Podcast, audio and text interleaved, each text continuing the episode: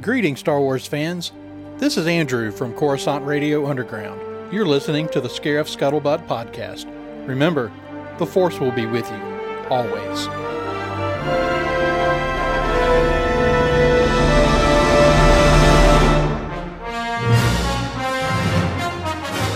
You've tuned in to the fastest-growing Star Wars podcast on this side of Mos Eisley. This is the Scarif Podcast. Scarif Control, this is TK-226. Come in, Scarif Control. You think what I'm thinking? Yeah, looks like they're talking Star Wars again.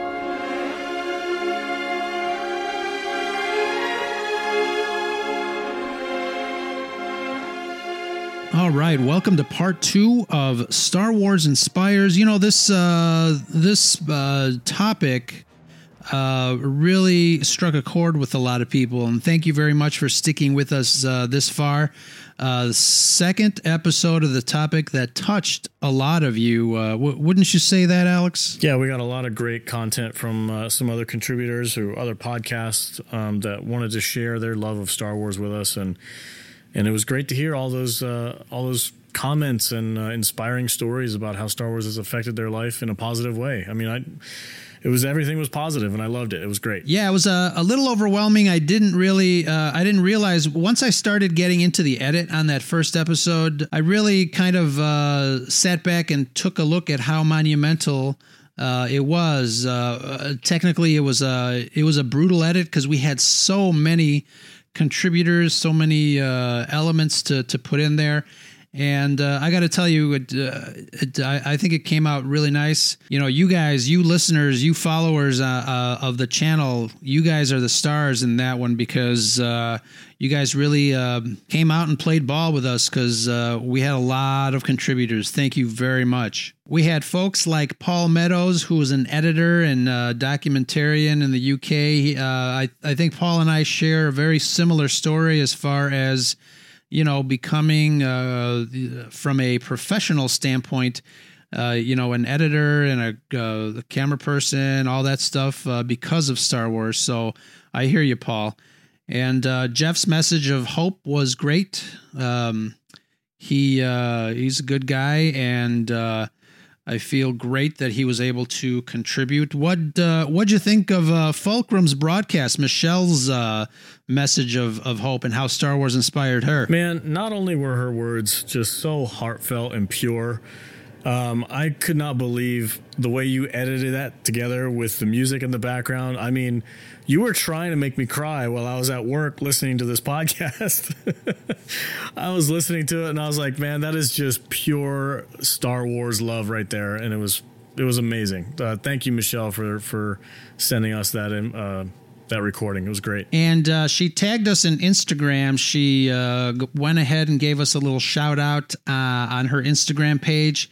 I let her know that she is welcomed on the show anytime. Michelle, you can record anything you want in the future and send it our way. We would be honored to have your voice in our podcast for whenever you want to contribute. So thank you very much. Check her out, Michelle, at Fulcrum's Broadcast. It's a great brand new Star Wars podcast, and she's got a lot of cool things to say. Please check her out. So is there anything that we left off of our D23 news? I know D23, happened a while ago. Everybody seemed to be very excited about The Mandalorian. Anything that you can think of that we might have left off we didn't discuss? That's a good question. I feel like there is, but I'm forgetting already. Did we... We talked about Obi-Wan, right? Yeah, we talked about Obi-Wan. One of the things that we, there's no real news out there other than, the Cassian series. It starts to shoot in 2020. You had mentioned that it seems like Disney Plus is really kind of strategically, getting their schedule strategized in order for people to have that full experience throughout the year. So, we've got The Mandalorian starting, and then as soon as that ends, you've got the final season of Clone Wars. So there won't be kind of a, there won't be a lapse of entertainment. It looks like, you know, we're going to be able to have some great new content on Disney Plus throughout the year. And it's good news for some of those folks that have already subscribed. I know they had a 3-year special. I think it was $140 or something like that. If you signed up for a 3-year deal. And I might look into that. That's only available to Disney Plus Gold members or Gold family members, which I believe I just tried to join up because I was going to nab that deal because it was a killer deal. But when I followed the steps in the website, they wanted me to sign up for Disney Gold, which is like $99 a year to be a club member. And then that's when you gain access to that exclusive discount. So read the small print. Yeah, that's what I was trying to jump in on that deal because it sounded like a killer idea. I was like, oh, that's great. I'll do that. No problem. But you have to be a club member, which is, like I said, $99 a year, which isn't horrible. But, you know, if you're not looking to do anything else besides just Disney Plus, it might not make sense. But yeah. Club member. Do you get plastic ears with that? You probably should.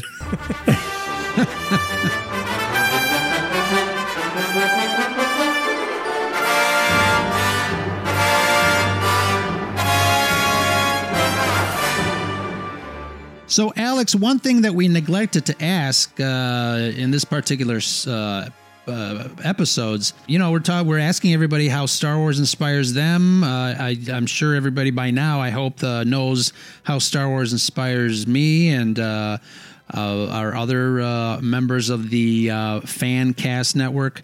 But how does Star Wars inspire you, Alex? Well, just so I don't sound like a broken record and repeat all the wonderful things that our contributors have already said, I'm going to go a little bit of a different route. Of course, Star Wars has been a part of my life since before I can remember. I watched the movies when I was a kid on VHS, and then when the special editions came out, I went to go see them in the theater in the 90s. I was not fortunate enough to be around for the original release in 1977, but I caught the reruns after that. It was it's just such a big, integral part of my life. It's always been there, and professionally, my job is industrial. It has nothing to do with movies or anything like that. But trying to follow my passion, along with this podcast and the other one that I do, something that I've been trying to get into is narration and voice work.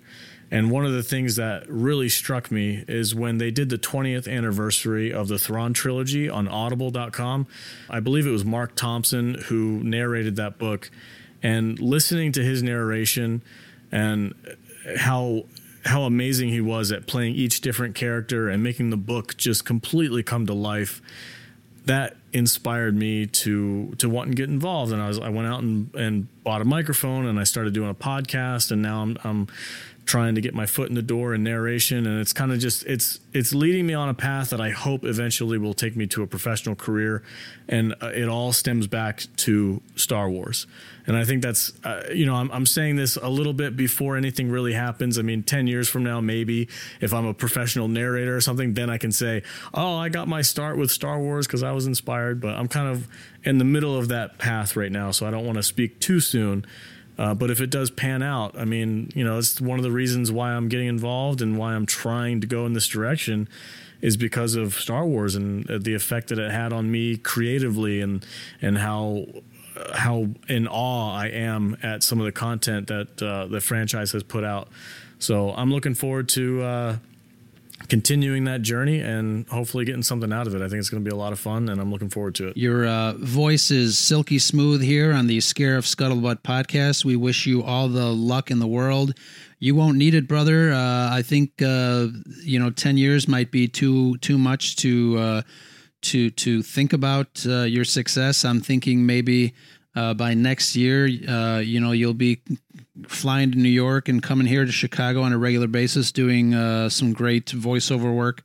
But as you know, anything that I can do to help you, I am right here for you. And I'm Very excited. You're my guiding light, Ro. You really are.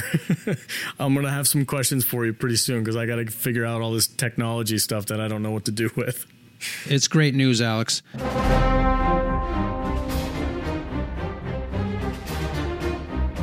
Hey, Ro. This is Charles from Conversations Podcast, and for Pat and I, Star Wars inspires our creativity.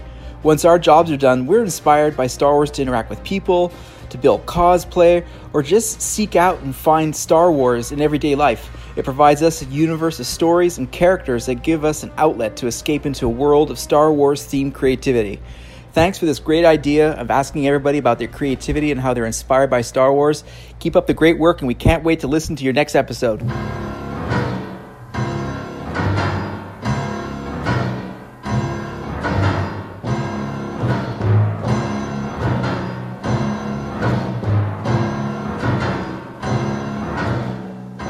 Speaking of new Star Wars movies, we were reading a little bit about some leaks that were exposed by, I don't know which account. I mean, everybody's got leaks for The Rise of Skywalker. Did you read them all, and what did you think of them? Yeah, I read them, and I don't know if we're doing spoilers. I'm not going to say anything that will spoil or potentially spoil the movie for anybody, but I'll say that... A lot of the stuff that I was hearing, to be honest with you, I'm hoping isn't actually accurate.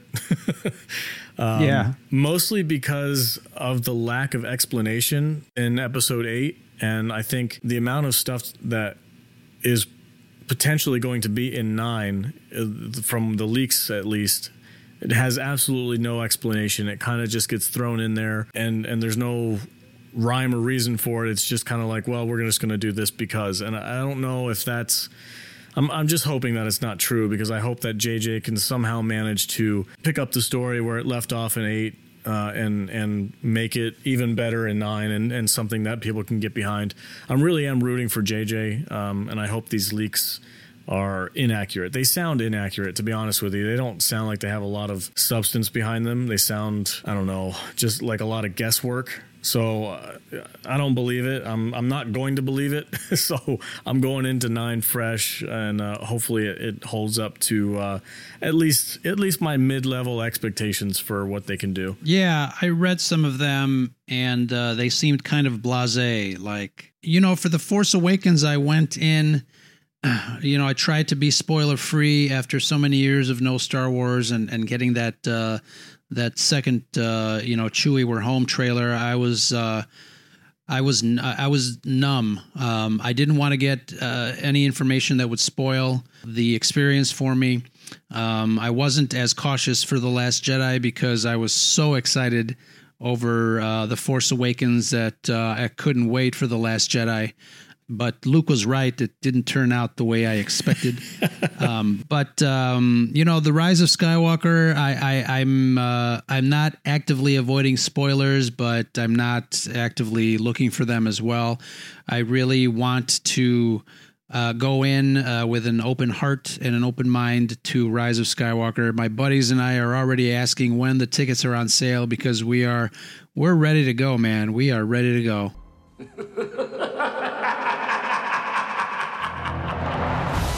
I hope most people, even if you're like Ro and myself, and The Last Jedi kind of just put a sour taste in your mouth, I guess my message would be that every movie deserves to stand on its own. The equivalent that I can think of is for somebody like me who didn't particularly care for the prequels. They didn't age as well as the original trilogy did for me. I didn't like episode 2. A lot of people didn't. I know that one got pretty heavily criticized, but people love episode 3. And it holds its own, and even if I criticize it for having some goofy dialogue, the movie itself is good and a lot of fun, and of course it satisfies that Star Wars theme. So I'm wishing that episode 9 can hold its own, despite what some people might say about episode 8, and despite the feelings that are behind that movie. I hope episode 9 can rise above it, and that's a pun for the title. Yes. I hope episode 9 can rise. Oh, man, that's funny. Henceforth, you shall be known as Darth Vader.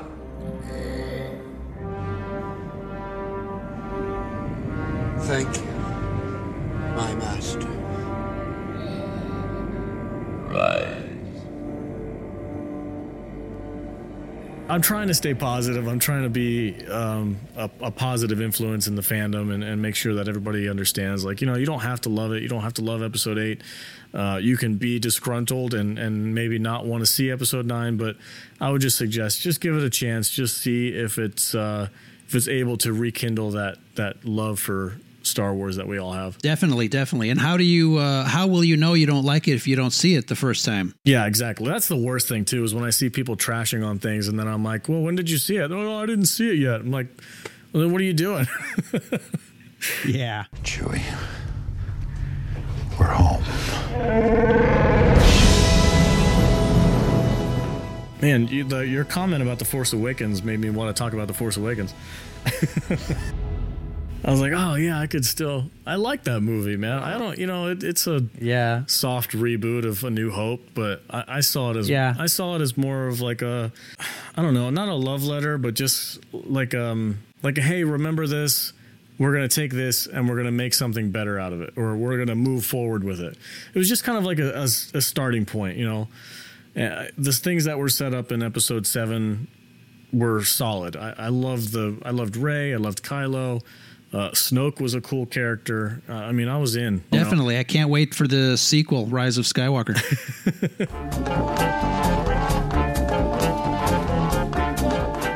All right. So, Ro, I heard some rumblings that the third man in our fantastic trio that we have is about to be coming back. Is that true? Some rebel rumblings? Yes, that is true. I got a message from Brad. He is off and safe and sound and home for the next couple of weeks, I think.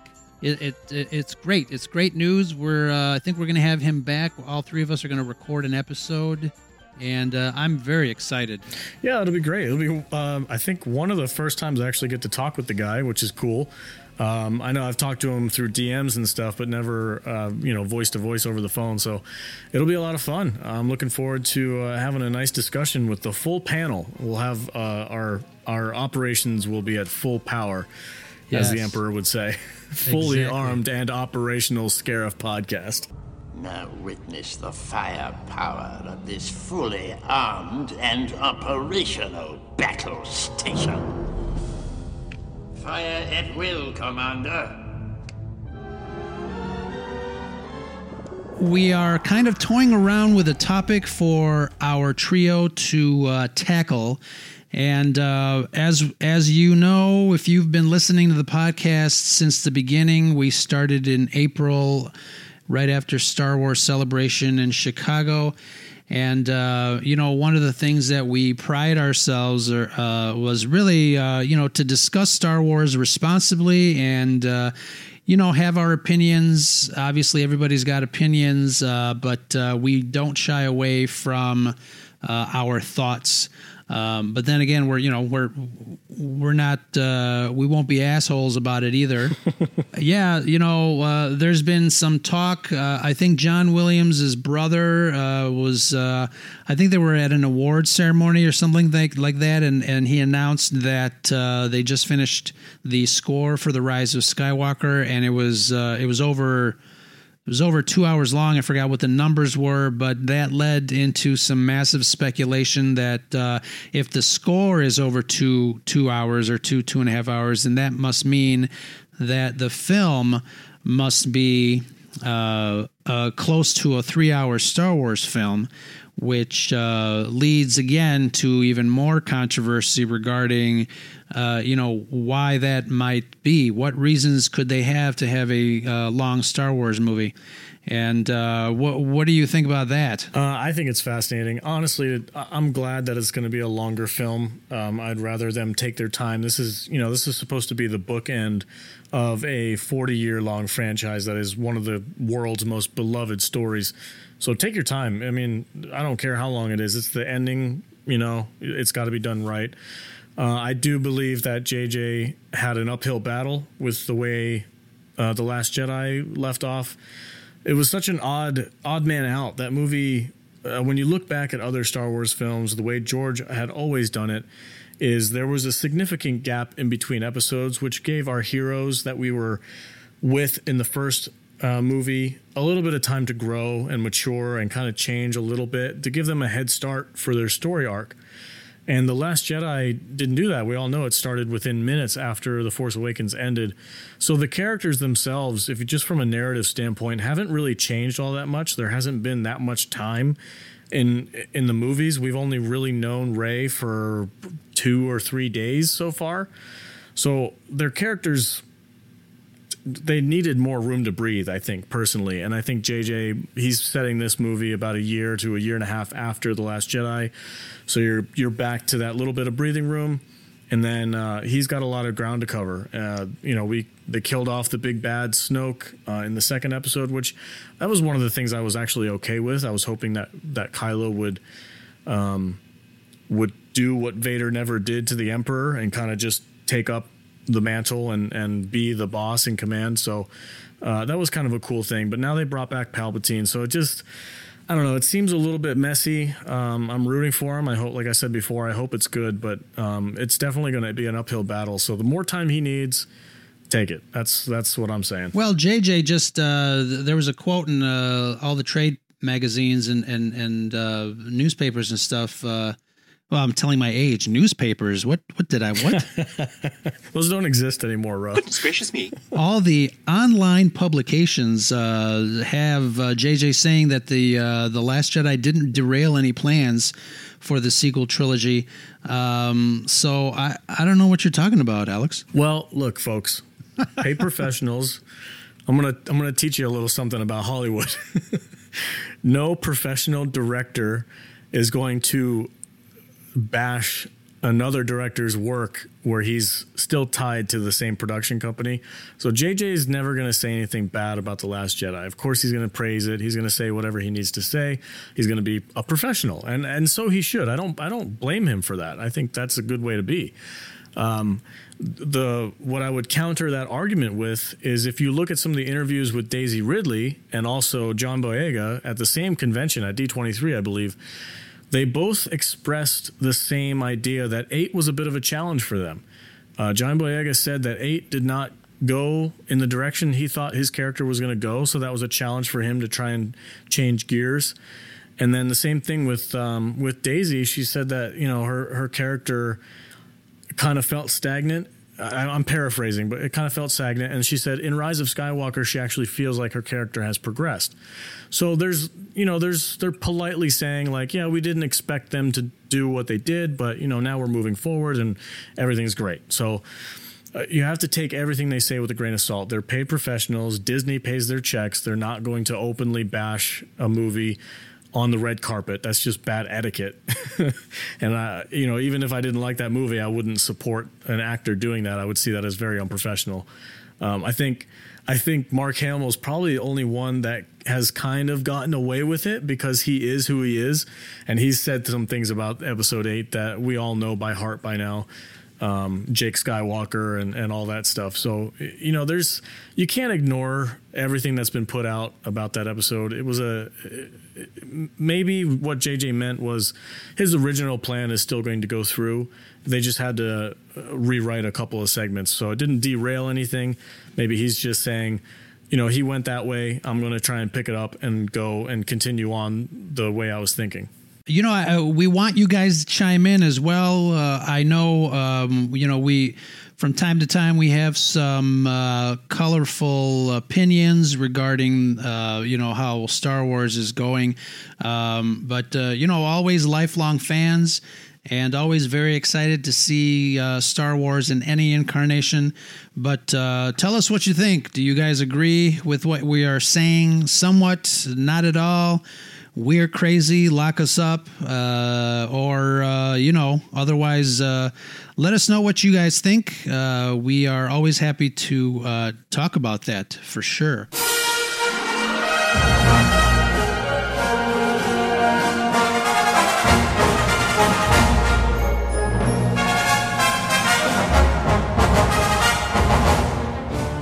The whole franchise of Star Wars has impacted me in a tremendous way. I heavily enjoy watching these brilliant stories of struggle, redemption, and tenacity in the face of danger and tyranny, while empathizing with many of these characters. Growing up, I watched a ton of Star Wars, and still do now. But what connected with me the most is the Clone Wars TV show, and I was amazed by this show's storytelling and treatment of the characters. In particular, I found the character of Ahsoka Tano to be both very relatable and intriguing. These experiences taught her to listen carefully, think critically, and have fortitude. I was definitely amazed and inspired by her journey, and the Clone Wars has subsequently taught me those same lessons, whether it was persevering through brutal football workouts in high school, dealing with complex relationships among friends, or showing patience in stressful situations. Another great thing about the Clone Wars is that while Obi-Wan, Anakin, and Ahsoka are the main characters of the series, there are plenty of episodes in which none of them make an appearance. It really widens the Star Wars universe as a whole, as it puts a spotlight on many different characters throughout the show. Just like the world doesn't revolve around us as much as we'd like to think otherwise, as there are billions of other people, each facing many choices to make and many lessons to learn. It inspires me to exhibit more compassion and kindness to other people, as they could use help from friends and even strangers throughout their lives as they encounter those difficult decisions. Just like the compassion and kindness that the Ghost Crew displayed to Ezra in the Season 1 premiere of Rebels, without even knowing him and regardless of his self-centered intentions. And the kindness of the Ghost Crew continued to the people of Tarkin Town on Lothal, giving them food without asking for anything in return. Not to get political, but through the stories of Star Wars, we can and should be inspired to unite to fight against injustice and persecution, even in small ways, and in turn assist and inspire others with our bravery, our generosity, and our hope. Never give up hope, no matter how dark things seem. So I wish this Star Wars inspiration segment has been enlightening for you and not too long-winded. Feel free to disagree with anything I've said. I'm Trevor Beast 454, and that's the Scuttlebutt.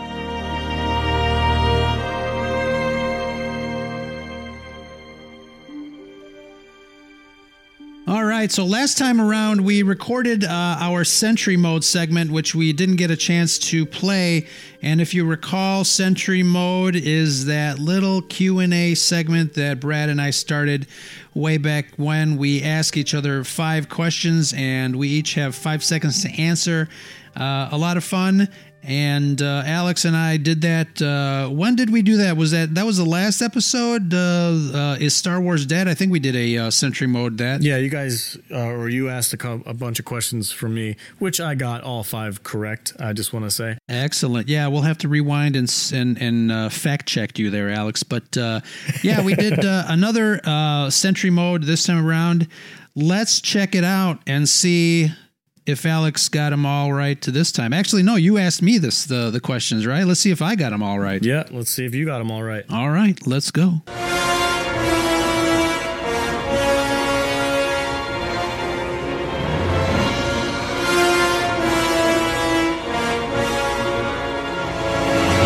This is Sentry Mode.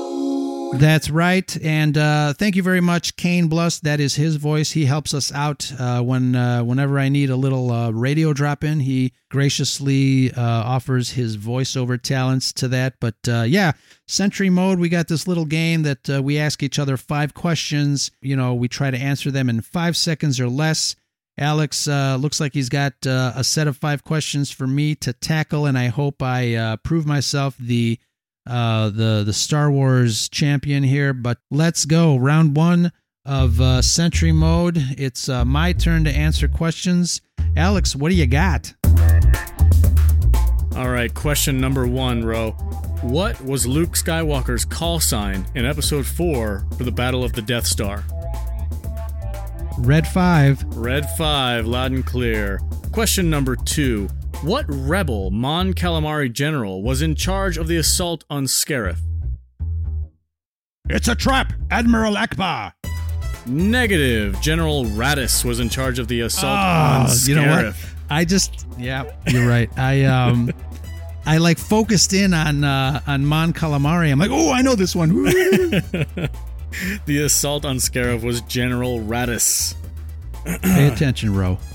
All right, question number 3. What planet did Yoda seek isolation on after his battle with the Emperor? You must go to the Dagobah system. Yes, Dagobah. Number 4. When is the first time Luke hears Obi-Wan's voice after his death? I think right after his death, when they were still shooting at stormtroopers, when they were escaping from the Death Star. Well done. He heard Obi-Wan say, "Run, Luke, run." Yes, very good. You get extra points for knowing what the quote was, too. Question number 5. Name the stolen shuttle used to infiltrate the moon of Endor. Oh, it's one of my favorite ships, and I think it's one of your favorite ships, at least when it comes to paperclips. It is the Tiderium shuttle. That is correct. Very good, Ro. That's 4 out of 5. Excellent. Yes, excellent. And, I got to pay more attention to what people tell me because, like I said, I just focused in on Mon Calamari and I just picked the wrong one. I tripped you up with that one, didn't I? Yeah. That's the only one. You're like, yeah, it's all original trilogy questions. I'm like, all right. Yeah. I said except one. That was the only one that wasn't. Yeah. This is Sentry Mode. Awesome. Yeah, so folks, that is Sentry Mode. We'll play that on Twitter from time to time. We've got a little Sentry Mode segment on Twitter, and I hope you guys check that out. If you haven't, just look for the hashtag Sentry Mode, S-E-N-T-R-Y, Mode. Have some fun with us. Answer some Star Wars questions. Come, sit. Your helmets, remove them. Your faces I wish to see. There's not much to look at here, sir. We all share the same face. Deceive you, eyes can. In the Force, very different each one of you are. Reese, always focused on the enemy are you? For inspiration, look to yourself and those beside you. Jack, concerned about weapons you are. Weapons do not win battles. Your mind, powerful it is. Outthink the droids, you can. Thyre, rush not into fights. Long is the war. Only by surviving it will you prevail. Yes. Clones you may be, but the Force resides in all life forms. Use it you can to quiet your mind. Awesome. So, hey, we just had Victor from FanDads. He just was texting me. He was talking about how one of our shows, he says, your show just made me wish that 1313 game was never canceled. Thanks for that. Which episode did we talk about 1313? I think, was it hashtag is Star Wars dead? Was that the one? It might have been, yeah. Yeah, that was a really cool game. I was just reading up some more information on it, and apparently there was rumors that you were actually going to be playing a young Boba Fett, and by the end of the game is when you achieve, bounty hunter status and you get your armor. And I was like, that would be so freaking cool. Oh, wow. That's fantastic. Yeah, thank you, Victor from FanDads. Speaking of Mandalorian, we've got Raúl Mares.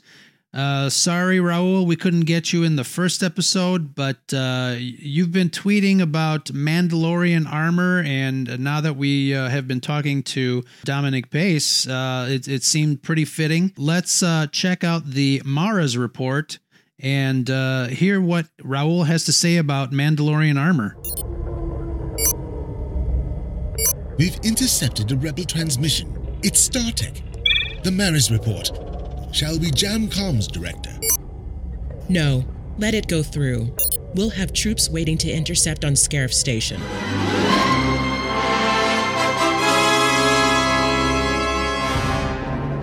Hello, everyone. This is Raúl Mares. I am very happy to be once again sharing with you in the Scarif Scuttlebutt Podcast. Thank you for having me once more here.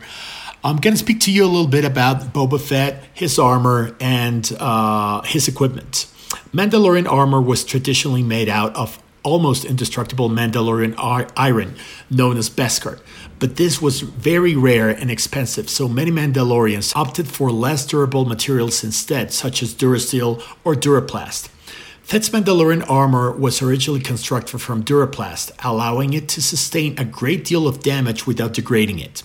On his left Duraplast blast plate, a digital life support system readout was visible. Fett also wore a power armor liner. This liner shirt had a micro-energy field projector and two layers of thin ceramic plates in order to disperse physical and blast impacts, reducing injuries and likelihood of knockdowns. Fett used and wore also the very famous Mitrinoman Z6 jetpack. This fuel tank, the fuel tank on his jetpack held enough fuel for three 20-second blasts. Each three-second blast moved Fett up to 100 meters horizontally or 7 meters vertically. Fett could reach a top speed of 145 kilometers per hour with a maximum range of 2 kilometers. Rockets! Rockets! I see them!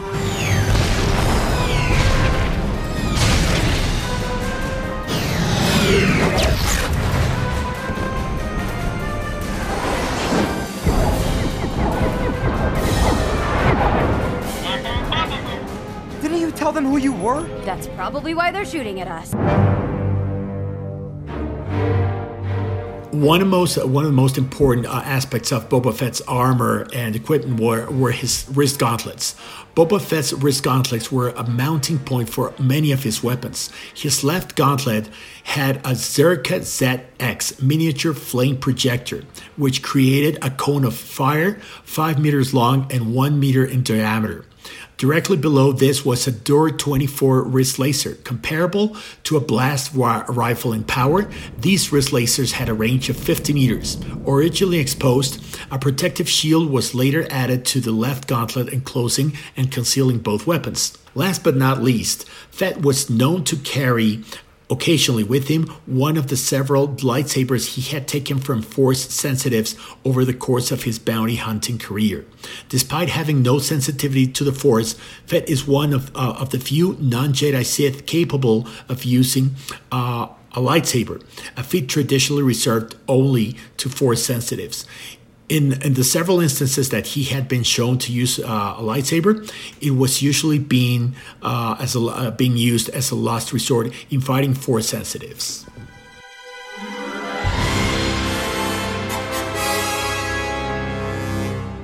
All right, Ro, so we've got a couple of followers of ours and some fellow podcasters that happen to be school teachers, and they've been sharing some really cool information about how they use Star Wars in a very specific way to teach younglings. Why don't you tell us about that, man? You guys know Andy and Josh from the Holocronicles podcast.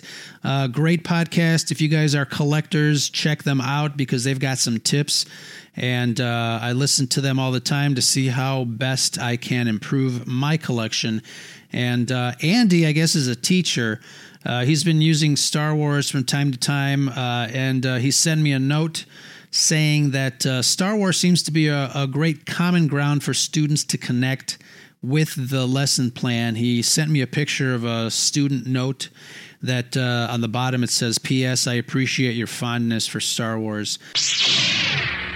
Hey, everybody. This is Andy. I'm one half of the Holocronicles podcast, and the guys at the Scarif Scuttlebutt have asked me to talk to you about what inspires me from Star Wars, using the hashtag Star Wars Inspires. Well, as you can see behind me here, Star Wars is kind of important to me. And as a result, you know, I collect. I show my fandom through my collection, and I'm pretty proud of it. But how does it inspire me? Well, man, it's hard to say because Star Wars has always been in my life. Always. I don't know what life is like without Star Wars. And so to really feel the impact of Star Wars in my life, hard to measure because it's always been there. From an early age, I was playing with Star Wars toys. I was watching the movies. And, you know, eventually later on as an adult, I was collecting. And heck, I even named my oldest son Dash. His middle name's not Randar, but you get the idea. I love Star Wars. And here's one way I thought that it has really inspired me. I think there's really two things that come to mind. But the first is, I'm a school teacher, and I have actually used Star Wars as a common ground with students in trying to relate to them and getting them to buy in and what's going on in my class. So we talk about, hey, you know, our interests, and, you know, and I'm always wearing some sort of Star Wars t-shirt. I'm not today, but ASU. Anyway, I'm digressing. Star Wars has been a common ground for me and other students to relate to each other. We might have totally different backgrounds and upbringings, and man, we might just have a list of differences, but we have one thing in common. We're both excited about how episode 9 is going to turn out, or what we liked and what we didn't like about Solo, or do we just have a ton of things to talk about? Resistance, kids are into Resistance, and the Clone Wars, and it's just, it's an excellent common ground that I've been able to use to get to know my students a little bit. And that's inspiring. They find something that they can relate with to me. I find something that I can talk about with them, and it's all good. The second thing that has been inspiring about Star Wars that I have found is you guys. You guys. I've only been on Twitter for a little bit. But in that time, I've seen a ton of awesome collections and their setups, and people are so creative in how they want to set up their figures, and or their poster displays, or their Funko Pop stack of pyramid display, and it's inspiring because as a collector, I want to present my stuff in cool and unique ideas to make them my own. But some of you guys I've stolen some ideas from because they've just been so good.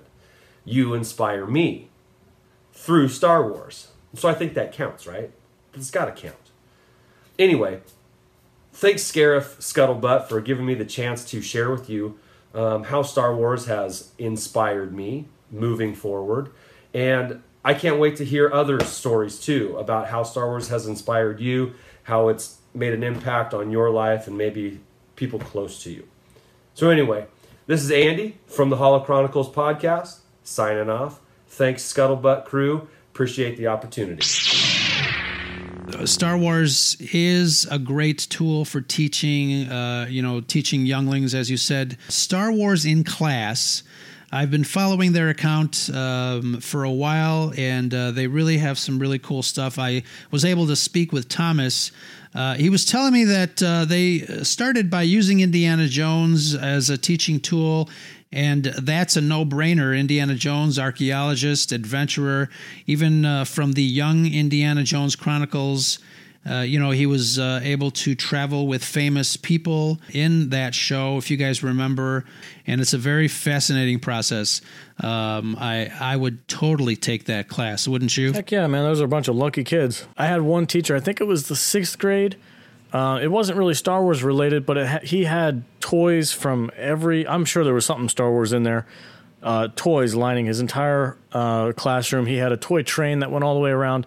That's probably one of my fondest memories of being in school. So teachers who go through that extra effort to try to connect to their students, I think it makes a lasting impression, and good for you guys for doing that. It definitely does make a lasting impression. You know, Andy said it's a common ground for students to connect, and that's exciting for us because that really shows you how Star Wars inspires. Let's take a listen to Thomas and Star Wars in Class.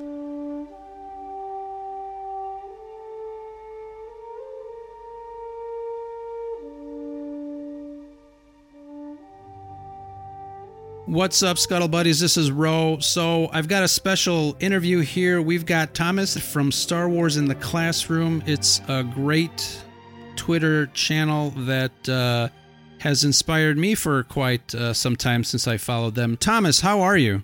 Doing great. Thanks for having me on. Oh, no problem. So Star Wars in the Classroom, like I said, I've been following your account for quite some time. You guys do some really cool stuff, and obviously, you know, it seems like Star Wars inspires your students, and obviously Star Wars inspires a lot of us Star Wars fans, both professionally and personally. Tell me a little bit about what you do with Star Wars in the Class. What is it all about? Yeah, so Wes Dodgins and I are two teachers, lifelong educators, who have been using Star Wars in our lesson plans for, over 20 years.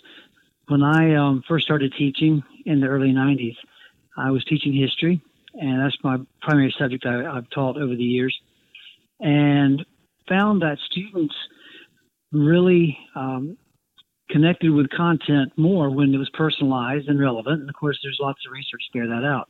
But as a young teacher, I was just kind of stumbling into that.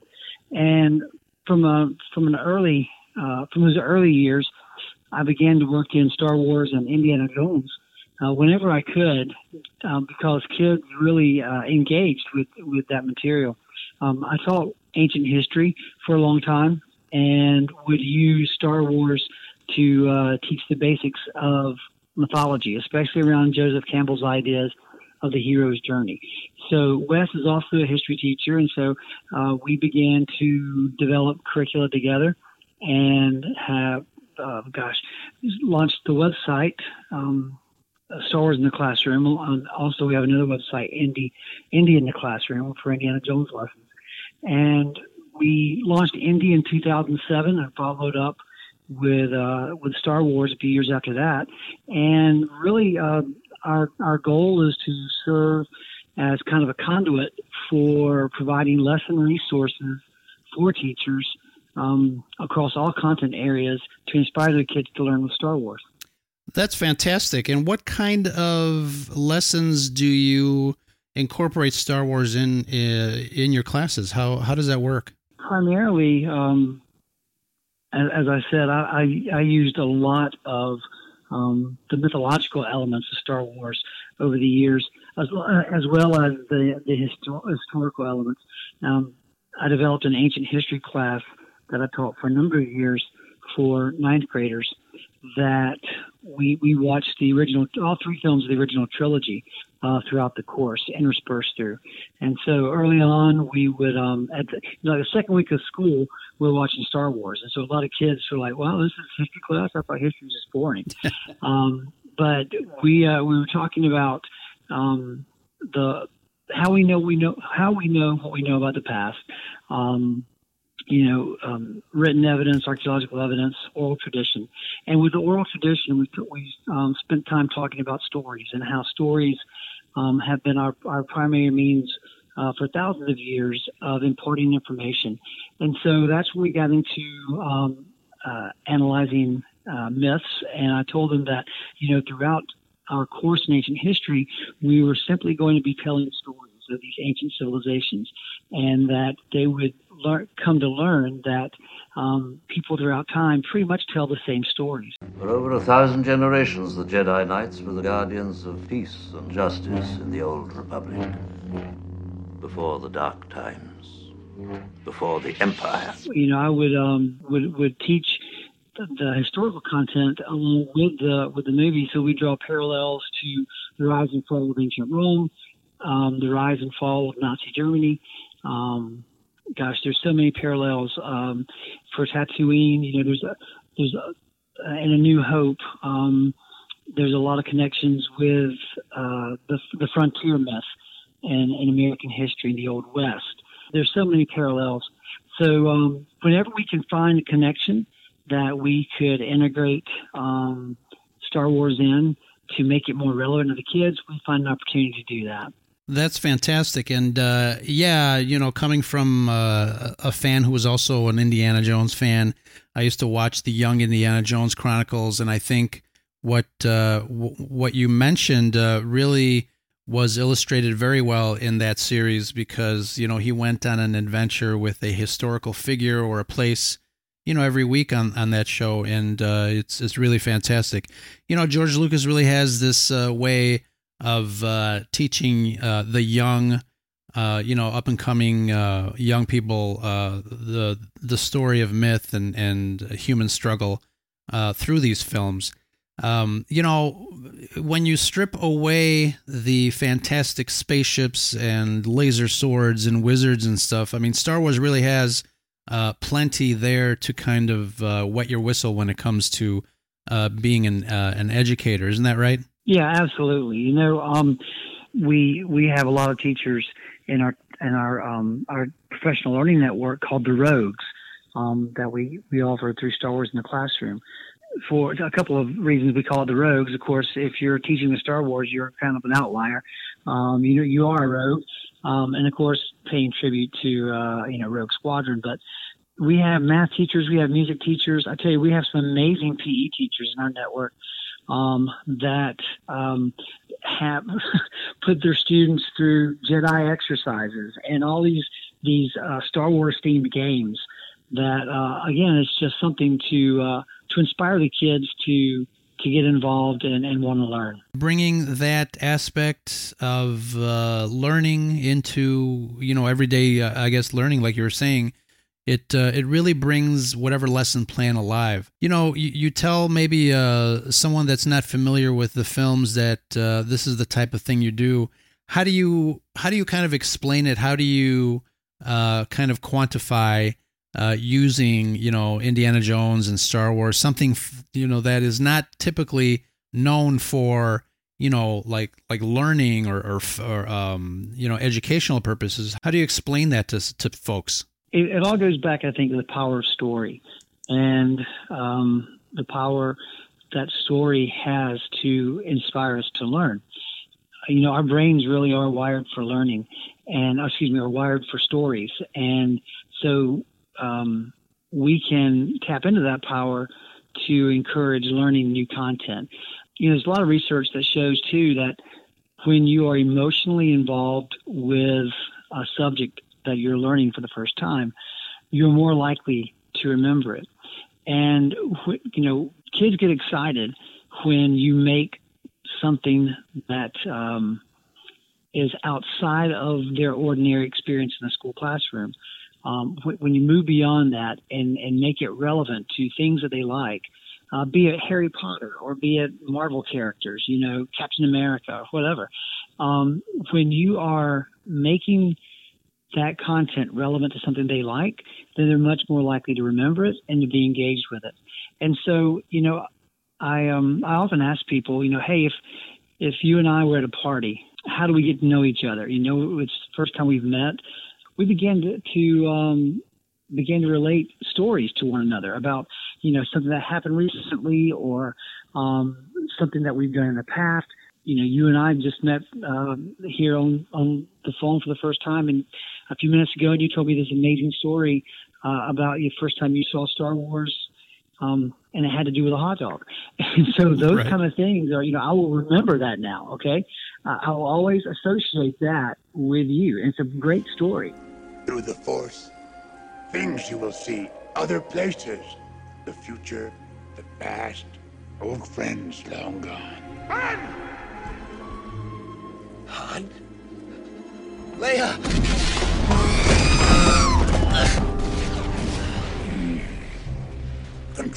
Control, you must run control.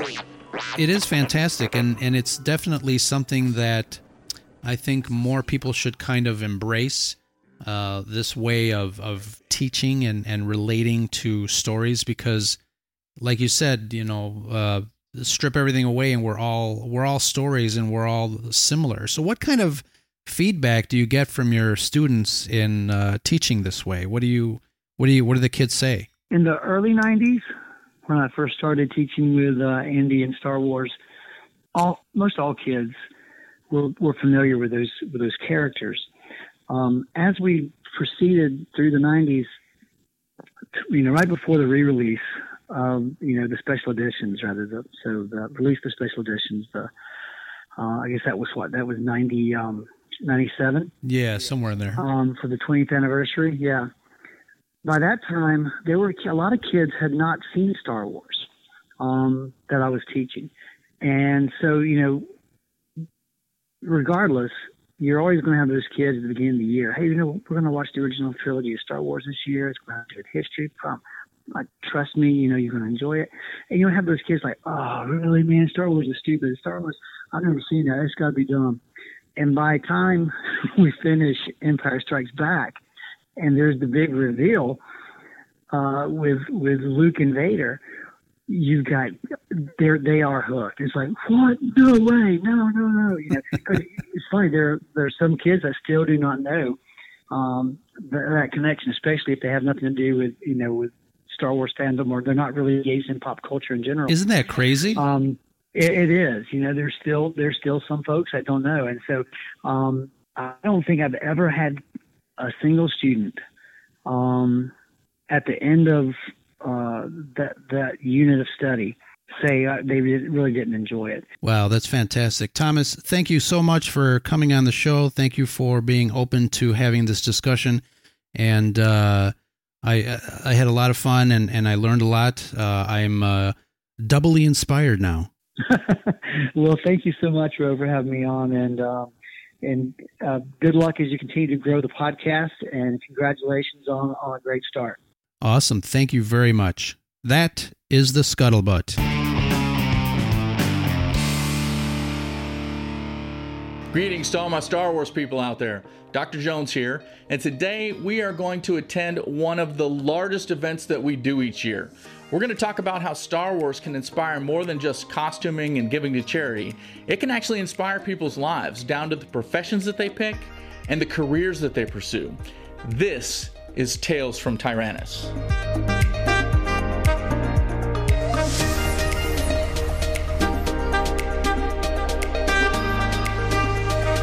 This is Air and Scare. This is our annual Halloween event here at the National Air and Space Museum at the Udvar Hazy location just outside of Dulles Airport. This is one of the biggest Halloween events and best known Halloween events here in the National Capital Region. You know what? Those kids inspire me. I just see the excitement in their eyes, and I especially love it when the little kids in the Star Wars costumes come up. They have this look of wonder. It's like, wow, look at those guys. And then some of them are actually brave enough to come up to give us a little leg hug. Some are a little scared, and that's okay. We can work with that. But those kids are great. This is part of why I do this. But it's just a lot of fun, that's all. I mean, the real world, real life is hard enough. We need something to just remind us of the kid that we once were. I am an aerospace engineer and an officer in the United States Air Force by trade. I grew up with Star Wars, and I used to sit at home drawing the Star Wars spaceships and just like, yeah, I want to be part of that. I mean, this literally inspired me to become an aerospace engineer and a military officer. Well, hope you enjoyed today's tale. You want to come out and join us for a troop? Head on over to the forums at 501st.com or see us at garrisontyrannus.com for all the information that you need. Or you can email me directly at talesfromtyrannus@gmail.com. Enjoy yourself. I hope to see you out there at your next troop in costume trooping. And as always, may the Force be with you.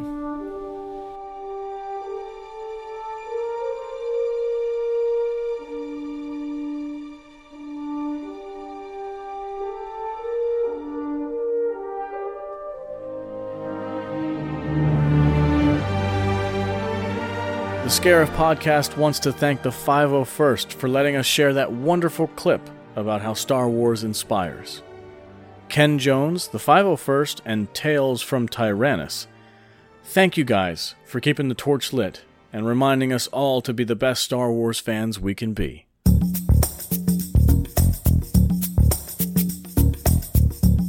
So, Ro, we got a really great opportunity to sit down, or you did anyway, to sit down and talk with actor Dominic Pace, who is a really cool guy, really down to earth. I loved his story. And we got some really exciting news at the end that he was actually involved in the production and acted in The Mandalorian. That's going to be coming out November 12th. How freaking cool is that? That is extra freaking cool, if I may say so myself. Yeah, Dominic Pace, he's a great actor. He has a lot of projects, and I love the fact that he utilizes his collection, as he was inspired to be an actor and give back to his community in Los Angeles where he lives and growing up in what did he say, New York. So it's really fantastic to hear professional stories about how Star Wars inspires them by giving back. We talked for a little bit, Dominic and I, And there's a few stories of collecting in Star Wars that I didn't include in the first episode, but here is more of Dominic Pace, and I know you guys are going to enjoy this. You know, we're going to have him back. We're going to have him back, and he's going to talk specifically about his experience on The Mandalorian. You know, off the record, he gave us some really cool tidbits in our DMs. We can't wait to share those tidbits with you. And hopefully we'll get a second trailer of The Mandalorian real soon. We'll see. We'll see if he has some more secrets on from the set of The Mandalorian. But let's take a listen to some more of Dominic Pace.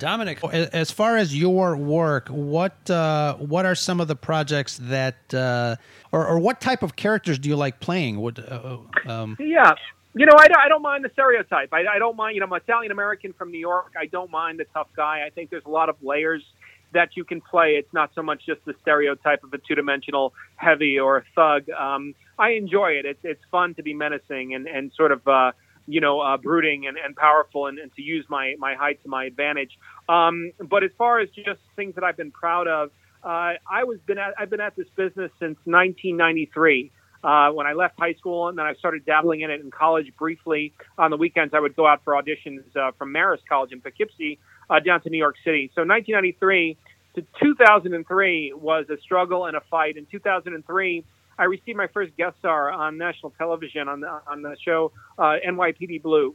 And it was an interrogation scene. I was with Gordon Clapp and Henry Simmons from Agents of S.H.I.E.L.D. And to me, that was just such a monumental moment to the fact that, of course, you know, it wasn't necessarily such a big break, but at least to represent the 10 years of hustle and not giving up and staying focused, that role in particular meant so much to me. I did it again in 2005. Just because of the popularity of the show Desperate Housewives. I guest starred on one of the episodes.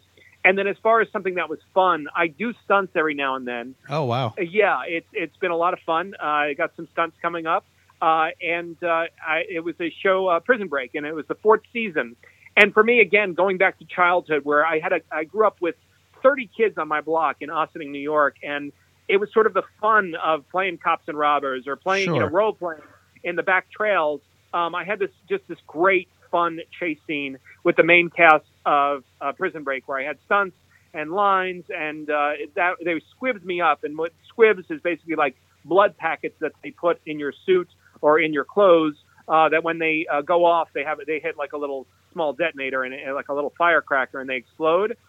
It was just so much fun to choreograph that, and for me, I'm so grateful for that moment and those 2 days. Just because, again, that was something I always wanted to do when I was a kid. That's fantastic. A buddy of mine, the friend / brother that I mentioned earlier before we started, Rich, in high school, we used to do stuff like that. We used to have chase scenes and film.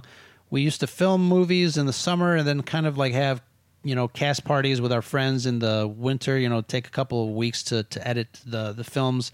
And we used to make our own squibs. Obviously, back then you can be kids and run around with plastic guns. Nobody'll say anything to you. But a different time now, obviously, you know. Yeah, please. I mean, don't get me started. You know, I mean, like I said, we used to have so much fun back then, and it was so refreshing to watch Stallone and Schwarzenegger go AWOL. You know, I mean, it was such a joy. You know, obviously now we're in a different time, but the same thing. I mean, we didn't have a shred of violence in us. It was just fun to create and to pretend, and I had the same joy on screen as well. That has to be an amazing feeling to be able to do this for a living, to pretend, to act, to just step out of reality for a while and, be in projects.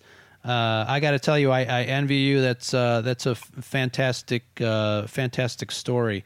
So Dominic, tell me, who is your favorite Star Wars character and why? I mean, I think we have to go back to Boba Fett. I mean, you know, it was just a limited screen time, but obviously the magic and the interesting aspect of not only his costume, but also, you know, the first time you saw him on screen, not to mention the action figure itself. I mean, of course, you know, we love Luke and Vader and Kenobi, but at the same time, it was just there was something so badass about that mask and the colors, especially that popped out on the action figure, that made it so cool. I do love Harrison Ford. He is probably my favorite male actor of all time. I mean, the alpha presence is just absolutely amazing, something lacking terribly in Hollywood today. I don't think anyone has ever matched him. I do love DiCaprio, but there was obviously something about Ford and Solo. But you just can't beat the mystery of Boba Fett, you know, even as far back as when he premiered on the, what was it, the Christmas that bomb of a Christmas special, right?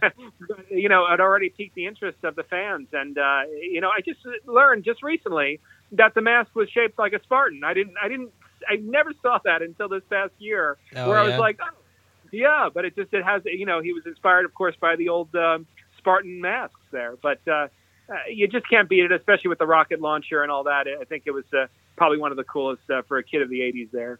Yeah, everybody says it's, and you could tell me for sure because you're an actor. Is it always fun or more fun to play the bad guy? Sure. Yeah, I mean, more or less. It depends. What I enjoy is the depth of a script, so where you're able to show what I call, obviously, it's just a cliche, but three dimensions. So where, you know, it's really about the dialogue, where you're able to show those different levels. But as far as imposing and as far as letting out the anger in an imaginary world, I cannot tell you how therapeutic that is. Oh, yeah, I can imagine. And I would, I mean, I'm sure they have some business seminars with companies to where they bring in perhaps a psychologist and such, where everybody's in the room and perhaps, you know, yelling or screaming. And I'll tell you, I had an audition for Blue Bloods back in 2011. I was up for a guest star. I didn't get the part, but believe it or not, I laugh at this because I walked out of the audition. I felt so good because it was like 3 minutes of yelling at somebody. Oh, wow. And I walked out and I just felt so alive and so refreshed in terms of getting everything off your chest. You know, it's like when we have road rage, it's not like you're going to get out of the car, but there's something so refreshing about it sometimes. Sure. When somebody catches you. So I guess I would make it just sort of equal to that. When you have like a polite, respectful, nobody's getting out of the car, but just that refreshing road rage where you just get it out if somebody's obviously driving like an idiot. So, Dominic, tell our listeners where they can find you currently. Sure. Dominic Pace 1 is Instagram. I do have a Facebook fan page, Dominic Pace. My personal page is Nicholas Pace. And then also you can find me on Twitter, Dominic P. Pace. And then also on LinkedIn as well. I'm very active on there as well. I enjoy that site. Because it's strictly business and less about politics or any other dramatic selfies that I really don't care about. So real fast, you know, you're talking about inspiration. You're also inspired to visit a lot of movie locations and sets around the country. Tell us a little bit about that. Again, going back to the magic and the memories of childhood, John Hughes in Chicago in particular, you know, who didn't love Breakfast Club or Ferris Bueller's Day Off or 16 Candles? I have made a hobby. It's sort of fading now because I've almost gone to some of my favorite places around not only the country but also the world. Last year I was in Malta. One of my favorites in 1980 was Popeye, starring Robin Williams and Shelley Duvall. Oh, yeah. That was one of my favorites. The whole village is still up. It was a fake set. And the village is still there, right on the water, absolutely gorgeous. But there's something magical about, I equate it to that scene in Mary Poppins where you jump into your favorite painting. And there's something very magical to step in the shoes or to walk in the footsteps of some of your favorite characters. There's a town up in Oregon called Brownsville, Oregon, and it is this old 1950s town. They filmed all of Stand By Me there, and I promise you if you ever visit, it is the most magical feeling on earth if you come from the 80s because it almost puts you within the film. The only thing heartbreaking about it is missing the life of River Phoenix. But other than that, there is something so sentimental and beautiful about it. Up in Astoria, there's Goonies. That was one of my favorites. Up in the valley here in California, you have Karate Kid and Back to the Future. Venice High School was one of my favorite musicals, which was Grease, starring John Travolta. In Staten Island, New York, you have The Godfather. Going out to Martha's Vineyard, you have the legendary Spielberg, one of his first projects there, which was Jaws. So it's been a lot of fun to pay tribute to some of my favorite artists, directors, and actors, some of the originals, even Tulsa, Oklahoma, which was The Outsiders, to just walk in those footsteps of some of the legendary actors who are still with us and some who have moved on is really special. And it was something that, my God, I think I've got over 250 now. I have a couple of albums and I have a video on YouTube of all the fun spots that I visited throughout the country there. I was going to say, I would like to do a road trip with some diehard Star Wars fans, and I kid you not, on the way to Vegas, there is a town called Baker, and it's about 2.5 hours from Los Angeles. If you take it an hour north, it's in the middle of the desert, so we need to be with some trustworthy Star Wars fans, because I don't even think there's any reception out there, with a ton of water. But that is an area called Dante's Peak, and that's where they filmed...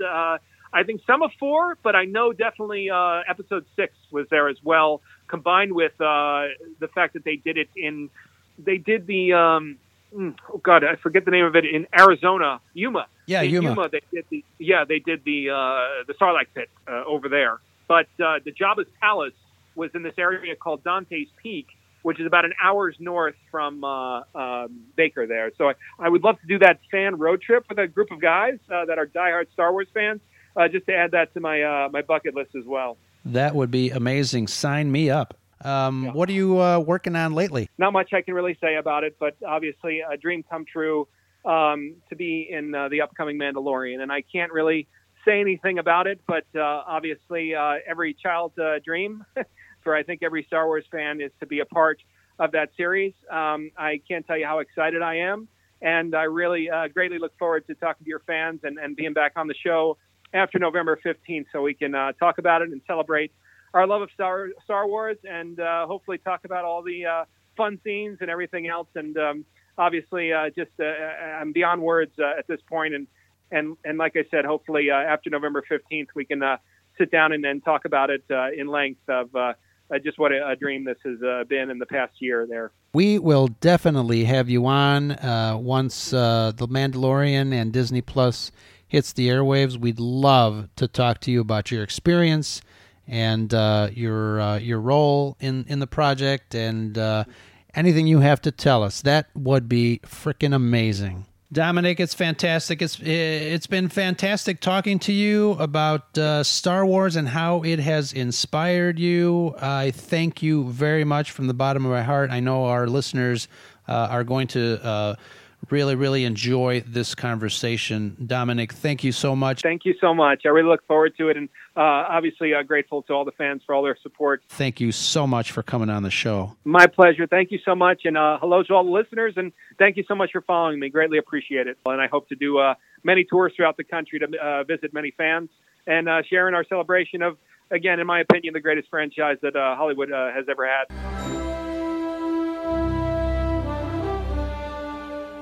Hi, I'm Dominic Pace, and that's The Scuttlebutt.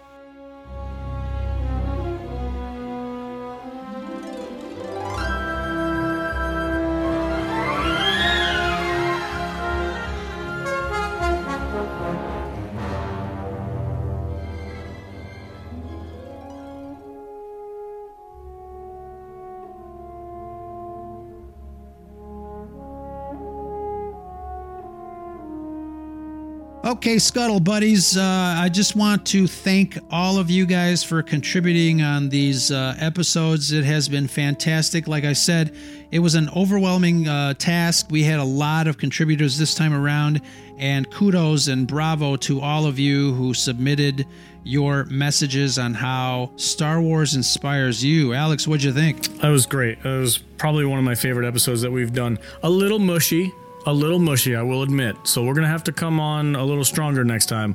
But I had a ton of fun, and I loved hearing from everybody how much they love Star Wars. And don't forget, guys, you can follow us on social media, on Twitter @Scarif Podcast, also on Instagram, and now we also have a Facebook page. So you can go there to catch, if that's your preferred app for social media. And we'll catch you guys next time. Please enjoy your holiday. It's going to be over by the time they... hear this, so that sucks. You can cut that part. I'm like, it's Labor Day, but it's going to be over by the time they hear it. You guys have a great week. Thank you for listening. Hit that like button and let us know your thoughts. And don't forget to call into that number that we have also, so we can put you guys in the show. Yes, definitely. Let me tell them the number. It's 773 234-8659, the Scarif Scuttlebutt Hotline, 773-234-8659. Thank you so much. Hello, I think. And, Amanda has called in and she's left a message about what excites her about D23.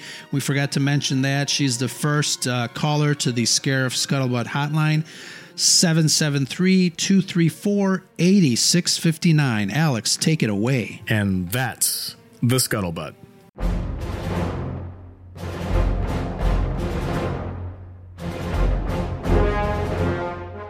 Hey there, it's Josh and Andy from the Holocronicles podcast. When you are driving home from a hard day's work and you need a little decompressed time in the car and you want to find some Star Wars information, where do you go? The Scarif Scuttlebutt.